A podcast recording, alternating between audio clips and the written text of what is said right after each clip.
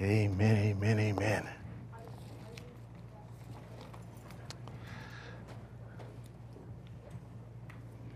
Amen. Thank you, Lord. Now you guys feel like you're really close. I'm scared. No, I'm just kidding. All right. Are you guys ready for the word of the Lord this morning? Uh, let's get started. Uh, if you have your Bibles, uh, turn with me to the Gospel of John, chapter number 8. Thank you. The Gospel of John, chapter number 8. When you get there, you can say amen. And anyway, whether you get there or not, it's on the screen, so you're always ready. Hallelujah. the Gospel of John, chapter number 8. I think you can turn me down just a little bit hot if you don't mind. Thank you. Uh, we begin reading in verse number 1. It reads And everyone went to his house. I'm sorry, verse number 1 in chapter 8. But Jesus went to the Mount of Olives. Now, early in the morning, he came again into the temple. And all the people came to him, and he sat down and he taught them. Then the scribes and Pharisees brought to him a woman caught in adultery. And when they had set her in the midst, they said to him, Teacher, this woman was caught in adultery in the very act. Now, Moses in the law commanded us that such should be stoned. But what do you say? This they said, testing him that they might have something of which to accuse him.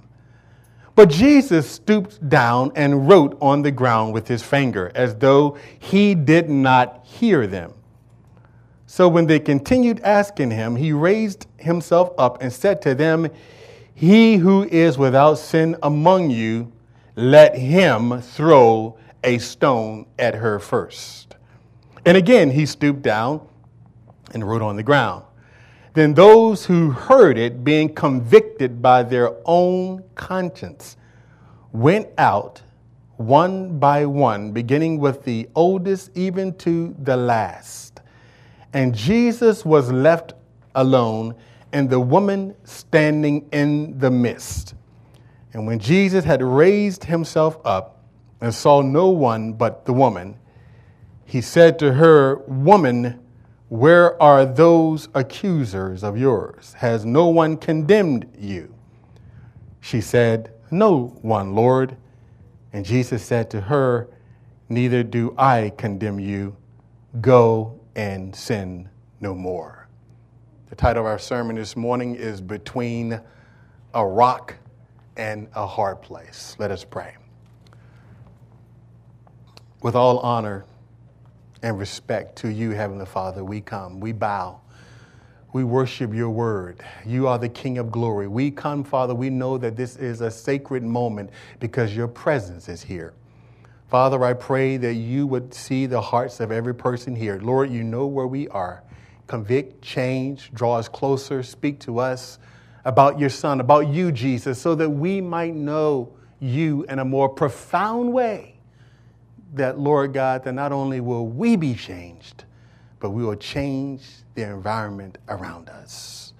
Be magnified and be glorified. In Jesus' name we pray. Amen. We have been in a series uh, talking about cultural culture transformation. And what we have been doing is really taking a close look at the life of Jesus. And we have been combating some of the traditional opinions that men have drummed up about who Jesus is. And so this whole series is really, uh, we want to kind of, uh, for those who like photography, kind of bring Jesus into sharp focus so that we can really begin to understand how Jesus really did communicate with those to whom he was around. Jesus was controversial. How many you know that? He was a controversial Jesus because Jesus always went and he always bucked the system. How many of you love people that buck the system? Every now and then you meet people like that. They just kind of buck the system and you don't like it because you got your own little way of doing things. And here comes somebody, this joker, who want to kind of change things. Jesus was a system bucker. I just made that up. Uh, they did that for the kids. I thought they would like that. Jesus, he bucked the system. And, and so we're going to look today at the life of this woman who was caught in adultery to gain some insight about how Jesus dealt with this woman and how we need to deal with those who are caught between a rock and a hard place. About uh, 13, 14 years ago, I was a part of a church. I was on the praise and worship team. Uh, for those of you who may not have recognized it, I have a tad bit of a voice. I can sing just a little bit. I used to sing in weddings and I sang in the church, and uh, I was quite active in those days, and I was on the praise team. And uh, I had just come out of another church, and I don't need to belabor that because some of you have heard the story over and over again. And so many of you know I came from a very legalistic background. And uh, my church was very, very traditional uh, to the point that it was an era. And um, being a part of this new church, I got on the praise and worship team. Praise and worship team was awesome. The ministry was great. And there was a woman who was on the praise and worship team uh, that had, she was not married. And, uh, and I look up, you know, one day and I say, look, she looks like she's starting to you know, maybe something is happening. You know, ladies, y'all help me out. You know where I'm trying to go with this, right? Because men, we can't do that. We can't tell y'all that, you know. So, uh, but but but I started to notice that that she started to grow, and that she was pregnant. And I remember thinking to myself, because I knew she wasn't married, this woman is pregnant. And she up here supposed to be singing Jesus' praises uh, what we really need to be doing is we need to be like addressing this woman's sin and we need to be bringing her out front and we need to let the whole church know because after all the scripture says you know rebuke those who are disorderly so that everybody may fear. So my thought process was that how can people in this church not know that this is sin? And that this woman need to be held accountable for her actions. The pastor, the leadership, they need to have a meeting and they need to bring this woman up front so that everybody can look at her sin and say all kinds of things about her. Well, let me tell you something. I don't really know. I didn't I wasn't privy to all of the conversations, but I can tell you this there was no grace and mercy in my heart about anybody who had fallen into any sin. As far as I knew, the woman had been raped. As far as I knew, she had been taken advantage. I didn't know anything. I just instantly assumed this woman is a sinner, therefore drag her out. I even know everything is not always what it appears to be. But there's something about the people of God that we just got this thing that we kind of love to shoot our wounded. It's like, what sin did you do? Boom. Go to the next one. Sit down. Get in the corner. What did you do? Boom. See, I was having a fellowship with my brother yesterday. We talked about, he was telling me about an experience he had in his service. And, and when he told me about his buddy who had got hurt and how that made him feel, and, and, you know, here was a man who was engaged and he cared about his brother. And he would have did anything, even if it meant that he had to lay down his life for his friend. But somehow in Christianity, we got this thing that when somebody blows it up, and how do we know everybody mess up every now and then? Come on. Everybody mess up every now and then. It's, it's something about the church. We, we, you know what? And we don't just want to no, we want to know. I mean, oh, what did they do? Oh, really? Oh, they did what? And we, we want to hear all the gory details of their sin. Not so that we can pray for them, like most people say, you know, not so that we can, but, but we want to know all the gory details so that we can go publicize their wrong and let everybody know what kind of person this person is. Something about, I don't know what it is about the people of God sometimes. I, I, I think, uh, I think we kind of forget where we came from. My mother used to tell me all the time, son, no matter where you go, where you're in life, you know, don't ever forget where you came from. I grew up in a trailer park. My bedroom was about the size of this little area right here. I would be stretching if I said my room was from this corner to that chair. I would be stretching it. I grew up in very, very humble beginnings. And my mom would always say, Boy, don't you ever never forget where you came from. But, but when we get saved, sanctified, filled with the Holy Ghost, and we get the glory of Jesus on us, we kind of forget something in us tells us that we kind of earned this. Something in us said, Well, I'm right with God. I've earned the right to kind of be, you know, you know, I'm, I'm here and you're there. We forget that God grace saved us. Not only did His grace save us, but His grace keeps us. And so we, we got to get rid of this attitude of wanting to being quick to judge. See, th- think about it this way. Jesus, we said last week that Jesus wasn't a gotcha kind of person. He wasn't a runner. I mean, no, Jesus knew exactly what, what the problem was with men. Jesus wasn't caught by surprise about the sins of men. He knew exactly what he was dealing with. But Jesus did not respond. When Jesus was, he was more quick to love and to show mercy and to heal than he was to judge somebody for their sin. Jesus had a quick release, but his quick release was mercy. Had a quick release, but his quick release, he was always wanting to show mercy, and that just baffled the Pharisees and the folk. They could not stand that. You can't do that, Jesus. How are you going to come up here? You see what this people, what this woman have done. What are you talking about? Jesus, sinner.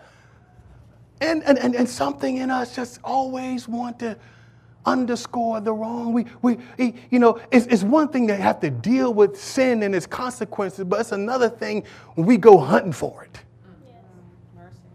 Go in let me just kind of dig up in your closet and see what you got going on. Yeah, let me go to your house. Let me see what you got in your house. Let me see, let me see, let me see, let me see, let me see. Let me see, let me see what you got, what you, what you got. What you listening to? What you got, what you got going on? Ooh, oh, ooh, I saw that. Something in us and so we hear about another believer that has fallen prey. We hear about one of our soldiers that's been shot down. How many know the Bible says that we are, we are soldiers? The Bible says, endure hardness as good soldiers of Jesus Christ. So you, you, we're soldiers. We're, we're in the army of God. And we're, one of the, we're the only people that have a habit that when our wounded gets shot down, we're quick to say, get on the shelf. You can't do this. You can't do that. Sit in the corner. And you sit there until I tell you to get out because you don't deserve to come back up. I don't care about your tears. Whoop de doo. Cry, but you ain't, God can't use you like no more. You just need to sit. Well, if Jesus had that attitude about us, how do we know many of us would be sitting for a real long time? See, the Bible says we can't think too highly of ourselves. It's something that we all have to battle with. We, we have to, because, you know, it's beautiful walking with Jesus. I mean, he changed it. I mean, he, he dressed you up. He washed you thoroughly. I mean, he make you clean. You feel good about yourself. Your head is lifted up. The air, the, the sky is blue. Everything looks good. The roses, I mean, it's beautiful what God, the transformation of what God can do to a people is amazing. But he never did that to the extent that we forget where we came from because the transformation started and it begins and it's going to end with him because the Bible says he's the author and the finisher of our faith. That's right. So, so we need to rejoice. We need to be glad, but, but we also need to know that we can't be going around patting ourselves on the back like we all of that in the bag of chips and a little bit more. Uh, and my attitude got to be, brother, sister, I am what I am today. Let me tell you, if you see any good in me, if you see an ounce of goodness in me, give the praise to him. Give the praise to him because he did it, because I know what I'm really like on the inside. Y'all don't really know me.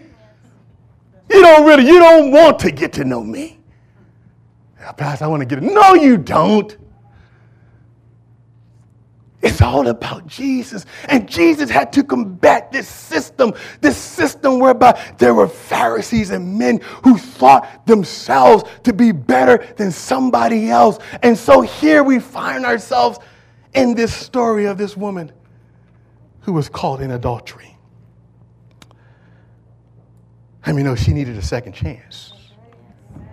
Oh, by the way, God is the God of a second chance. Uh, you remember Moses when he blew it? Moses, the scripture said that Moses believed that people knew that Moses knew that he was called of God to lead the people out. But Moses, he tried to hurry, he tried to get in front of God a little bit, and, and he ended up killing somebody, so he became a fugitive.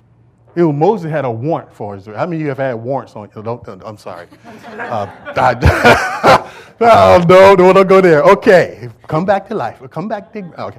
Um, but Moses was a fugitive, and then God shows up after 40 years. And I'm sure that Moses was sitting back and Moses was thinking to himself, I got my life, I got my family. You know, I know God called me to do this ministry. I know God called me to lead these people out. I know they had something special for me to do, but I've blown it and knew what? I've gotten past that. I'm just going to settle for less. Perhaps you find yourself, you've blown it and you're thinking to yourself, I'm just going to settle for less. Then God shows up out of nowhere through a burning bush. Said, Moses, I'm calling you. And Moses like, whoa, whoa, whoa, what? I can't. You calling me? I can't even talk that well. You calling me to do what? And how many know Moses is one of the greatest leaders of all? Because God gave him a second chance. Peter, you remember Peter? Peter said, Lord, no matter what happened, everybody else is going to deny you. But me, I will never deny you. I will die for you, Jesus. How many know when Peter said that he meant it? He meant it. Peter said, I will die for you. I will, I will give my life for you, Jesus. And when pressure came, Peter, he fell. He choked. They said, Do you know him? You look like you've been hanging around him. In fact, you got the same accent. You're from the country. You sound like him. Peter said, I don't know him. In fact, the, the scripture really says, scripture says that Peter was so adamant that he began to curse and swear. I don't know Jesus, don't know him. Just a little, uh, just the day before, he was talking about, I will, I will go with you. But he failed. And the scripture says that when Jesus made eye contact with Peter, Peter was so convicted. The Bible says that when Peter looked at Jesus, Peter went and he wept bitterly. You know why he cried? Because perhaps he knew he had failed. He had failed Jesus. He had done wrong. And perhaps Peter was thinking that maybe I'll never be able to get back what I lost. But how do we know Peter became the leader of the apostles? God shows back up and says, Peter, do you love me? Do you love me? Yeah, Lord, you know I love you. But Peter, do you really love me? Oh, you know it. Feed my sheep, feed my lamb. Peter is back in ministry, and how do we know he was bold? Yes. Brother, preaching to get three people, 3,000 people get saved when he preaches. How many know that's called anointing? Yes. That's not a gift of a man, that's the gift of the Holy Ghost. Yes. Right. So Peter preaching, 3,000 people got saved, but it was after he had failed. Let's take a look at this woman's story here. Let's, let's look at this woman. Okay, she, she's, first of all, Jesus is in the midst. He's, Jesus was a teacher. Whenever he came around in the crowds, people always showed up because he had profound things to say. He was, uh, he was merciful. He was loving. And Jesus would, and Jesus would say words that, that, that the people would say, Where did this man get this kind of wisdom? We never heard a man speak speak like this. And so here it is Jesus is in the midst. And, and are y'all cold? Everybody comfortable? Okay. Um, so, so Jesus is in the midst because I feel good. And usually when I feel good, you guys are warm. Uh, so that's why I asked that question. So, but Jesus is in the midst, and all of a sudden, the Pharisees. Now you got to understand that these guys were always trying to watch this, kill Jesus. They weren't trying to destroy his ministry. They wanted to kill him. They were plotting every day how can we kill Jesus? So Jesus is out there, he's teaching, and, and they bring this woman out. The Bible says that she was caught in the very act of adultery. Do I need to say any more? My guess is she probably had no more than a sheet on.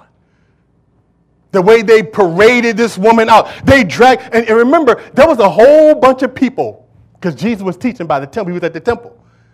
Brought him, at the, brought him to the church and dragged this woman and say, Look, Jesus, you're supposed to be a man of God. This woman was caught in the very act. What are we supposed to do? Because you know, we know what they were ready to do. They all had stones.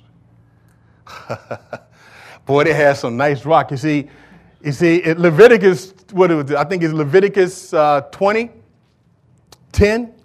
The law required, watch this, that if, this is the Jewish law, that, that if a man who commits adultery with another woman, a man's wife, he who commits adultery with his neighbor's wife, the adulterer and the adulteress shall surely be put to death. That's the way it was back in now. How many? But there'd be a lot of people just whoop, dropping like flies. Sad to say. But that's how they did it back in those days. If you were caught committing adultery, boom, they bring you out, they sit you up, you stand up against the wall here, and they take the biggest rock and they throw stones at you until you died. That's how they did it. So they bring this woman out. Jesus is on the scene. And they think they got him because their whole thing was to trap him. But we want to trap Jesus. I mean, they, we're going to trap him because you see, see, uh, uh, Jewish, see, Jews could not, they could not uh, do capital punishment. Only the Romans could do that. They could not execute anybody. So here, here, here's what the dilemma. So they bring this woman out in front of Jesus. Say, Jesus, okay, okay, the woman was caught in adultery. What say you? Because they're trying to trap him. Because if he says that the woman is innocent, then he would get in trouble with the Jews, who with the law said that you got to stone him. If he said that she was guilty and execute her, then he would get in trouble with the Romans. Because they then they could go back and say that Jesus trying to trying to teach that we can kill this woman, and the Jews they could not do, they could not execute anybody. They had to get authority from the Romans to do it. So they got Jesus. I mean, they look like they got Jesus between his rock and his hard place. And, they're saying, Jesus, what are you going to do? What are you going to do?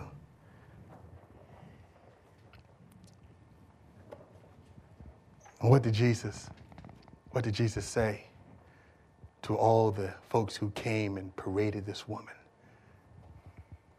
He, he first he writes on the ground. They're saying, they're asking him a question, and he's acting like he's not hearing. See, one of the, the things that God, you learn as a believer as you grew up in the Lord, that, that keeping your mouth shut is wisdom. Sometimes the best answer you got for people is not to say a word. Mm-mm, that was free. Y'all would have take that. But I got another question before we go back into that. But can somebody tell me where was the guy that she was committing the sin with. I mean, how many know it takes two to what? Where is the brother, the dude, whatever you want to call him, the man? Where is he? So, no doubt, we're talking here about some kind of a trap. They're trying to set the master up. And, and who knows that maybe they concocted this whole thing and who, who knows what they did, but we can clearly see that obviously there was some trap because they didn't even bring the man out there. They brought the woman out there. And you know, legalists love to do that. They love to spotlight certain sins but their own. People that are legalistic and judgmental, they love to point out other folks' sin, but when it comes to themselves, I am not really that bad because I'm not doing what you're doing. I'm a little bit better because I ain't doing that. I mean, I got a problem with cussing, but that's about it. I ain't, I ain't doing nothing else. I got a problem. I'm a little violent sometimes, but you know, I ain't doing crack. we like to compare ourselves with one another, don't we? We like to compare. You know, I'm really not that. That's how we do. And so Jesus, he didn't say a word. Initially, they sitting there, they're saying, What say you? What say you? What say you? And he just, he starts writing on the ground. Now, now, what is he writing? Well, you know, there's been a lot of speculation. No, he didn't have a pen.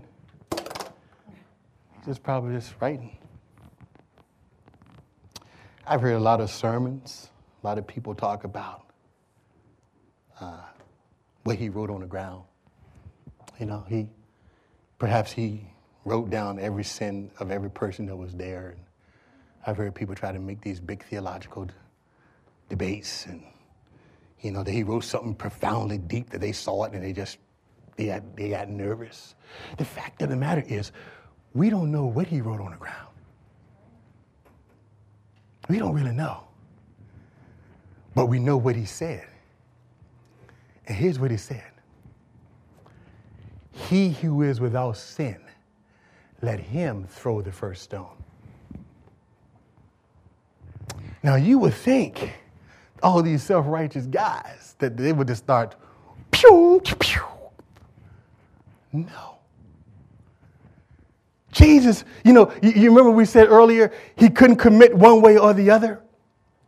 He couldn't commit because if he, if he said innocent, you know that he would get in trouble with the Jews. If he said guilty, he would get in trouble with the Romans. So Jesus was full of wisdom. He just simply said, He who is without sin, go ahead, throw the first stone. The Bible says, from the oldest to the youngest, they all walked away. You know why they walked away? Because Jesus made them look at themselves. We need to be a people that have a habit of looking at ourselves. Because, see, if I paint, if I point my finger at Naomi, how many are coming back at me? You see that? Hey. Jesus says, he says, He who is all sin, let him cast the first stone. And what he was dealing with was that judgmental attitude, that, that, that judgmental spirit, because Jesus knew what was in them. And they walked away, and Jesus looked at the woman. Now, what do you think that Jesus would say to this woman? Or, you know, some people probably thought, well, this is a moment Jesus is really going to, because the Pharisees, the way they dealt with that, I mean, they were harsh. But Jesus looked at the woman, he says, Where are your accusers at? Where are they? Where are all the people that accused you, dragged you out front here before everybody to highlight how wretched of a person you are? Where are they? Are there any condemners here? And she says, No, Lord, they all left. Jesus says, Neither do I condemn you. Go and sin no more. Amen. What? What? You got to be kidding me. No, he did not. No, he did not just let this woman, because somebody will look at that and perhaps think, you know, that Jesus was, you know, he was a little light on sin. How many know Jesus wasn't light on sin? But Jesus had a mission. See, Jesus did not come to judge. Okay, y'all look at me like you don't believe me. Okay, let, let me explain. Look at John chapter 3, verses 16 through 17. John chapter 3, verses 16 through 17. Watch this. Starting in verse number 16. For God so loved the world that he gave his only begotten Son, that whoever believes in him should not perish, watch this, but have everlasting life. Now, watch this. For God did not. Now, here's why God sent Jesus. Now, this is very important because we quote this a lot and I think we miss it. Because if we get this down, it'll change the way we think about people and we do ministry. For God did not send his Son into the world to condemn the world, but that the world through him might be saved. Write this down Luke 19 10. For the Son of Man has come to seek and to save that which was lost. John 1 17, write this down. For the law was given through Moses, watch this, But grace and truth came through Jesus Christ. See, when God sent this son, he knew. He already knew that we were messed up. How many know Jesus know how messed up we are? So when he came, he did not come to pull off the covers and say, look at, look at this sin. Look at how bad this person is. Jesus didn't come to do that. He came to seek and to save that which was lost. It was the foundation for how he did ministry. He came to heal. He came to lift people from where they are. He knew that they were dying. He knew they were on their way to hell. And he, was, he came to say, Listen, I'm your ticket out. I've come to let you know that you don't have to stay in bondage. You don't have to stay jacked up the way you are. I came to let you know that there's a better way. Hallelujah. I came to let you know that I'm going to cover you. If you believe in me, I'll take away your sin. I won't just cover your sin, I'll take them away. Now I want to him who is able to keep us from falling and present us faultless. How many know you can't present yourself faultless? You can't do it. So Jesus came. His mission was to come to seek and to save that which was lost. He did not come to be judgmental. He did not come to just try to expose people's sin, to say that, that look what they got, look what they're dealing with, look what kind of people they are. So, and, and sometimes we forget that because that's exactly what we do. You're going to some places, some circles, and it's like all they want to do is spot you out to see what you're doing, what's kind, what kind of sin is going on in your life. I mean, no, we don't need to go digging up nobody's stuff. Right. Right. We need to be digging up in our own closets. Right. There's enough stuff going on in our own stuff. I tell people all the time, I got it. Listen, it's enough trying to keep me straight. I got my own issues. Amen. I know I said the word wrong. I did it on purpose. Issues. Ebonics in the sermon this morning. So, Jesus came to seek and to save that which was lost. So he did not come to judge. See, his whole purpose and mission was to save. And that's why he dealt with people. That's why he dealt with this woman this way, because he came to, to set her free. He came to let her know. He, now he said to her, Go and don't do the sin again. Now, let me know there are consequences to sin. We can't just sugarcoat and say, oh, brother, it's okay to. No, it, you, you, you're about stupid if you think that way. And I didn't call nobody stupid. I said, you're about stupid. if you think that way. So y'all don't think that way, right? Amen. Right? Amen. Right. No, we don't think that way. But, but, but Jesus, Jesus, he set this woman free. And he's come to set you free and to keep you free. The who the Son sets free is free indeed. The beauty of our gospel, it, it comes to lift people out of where they are. And we need to stop trying to trying to highlight, spotlight, and check out everybody else's sin and figure out a way to love them out of it. I'm going to love you. I'm going to help you get out. I see you struggling with this sin. I know you're struggling. I'm going to help you, brother. I'm going to help you, sister, because I don't want you to stay where you are. I want to lift you up. That's the way God wants us to be. Look at Matthew chapter 7, real quick, real quick. Turn there real quick. Matthew chapter number 7. So, y'all getting this fresh picture of what Jesus is like. He's a lover of people. He came to heal, to save, and deliver. And we're to carry that same message. Matthew chapter 7, verses 1 through 5 says, Judge not that you be not judged. For with what you judge, with what judgment you judge, you will be judged. And with the measure you use, it will be measured back to you. And why do you look at the speck in your brother's eye, but do not consider the plank or the log in your own eye? Or how can you say to your brother, Let me remove the speck from your eye, and look, a plank is in your own eye? Hypocrite, first remove the plank from your own eye, and then you will see clearly to remove the speck from your brother's eye. You know what he's really saying there? That your sin is worse as the person you're trying to deal with. Right. Now, He's Jesus ushering in a whole new way of thinking, is what he's doing. He's saying we need to first deal with the stuff that we got going on. Well, I ain't I don't have that problem. What we ain't really talking about that problem. Maybe your problem is some other problem, but it's a what? Problem. And you remember we said last week that we want to always operate from a base of grace in your life as a believer? That when you come across and you share the good news, when you, when you minister to people, that you always come from an attitude of grace. Grace. Look at Romans chapter 6 real quick, real quick, we're about done. Romans chapter 6. How many of you say you're a mature believer? Come on, don't be shy. How many of you would say, I'm a mature believer?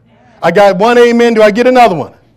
I got two amen to the V. Can I get another four for four? I can't do that. I can't do that. That's not my gift. Hallelujah.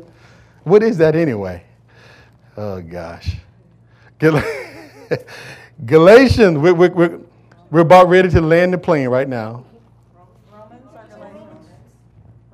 Oh, Galatians. Y'all need to pay more attention. Y'all need to pay more attention. Galatians. See, I just make see that's that's why I like this about this church. Y'all awesome. Y'all read the book. Y'all be getting me all straight. I like that kind of stuff. Keep me straight. Cause that's one of the few times I'll be wrong. No, I'm just kidding. Oh no, I'm just kidding. All right. Are you there? Almost, almost. Five. Okay, we're gonna land this plane. Four, three, two, one. Here we go. Brethren. Now, now, first of all, who's my mature Christians in here? Because we got a message for you. Okay. We got three. Here we got four. All right, we got four. Good, good. Brethren, if a man is overtaken in any, everybody say any, any, any trespass. Watch this now. You who are spiritual, or in other words, mature, that's what that means, restore such a one in a spirit of what? Gentleness.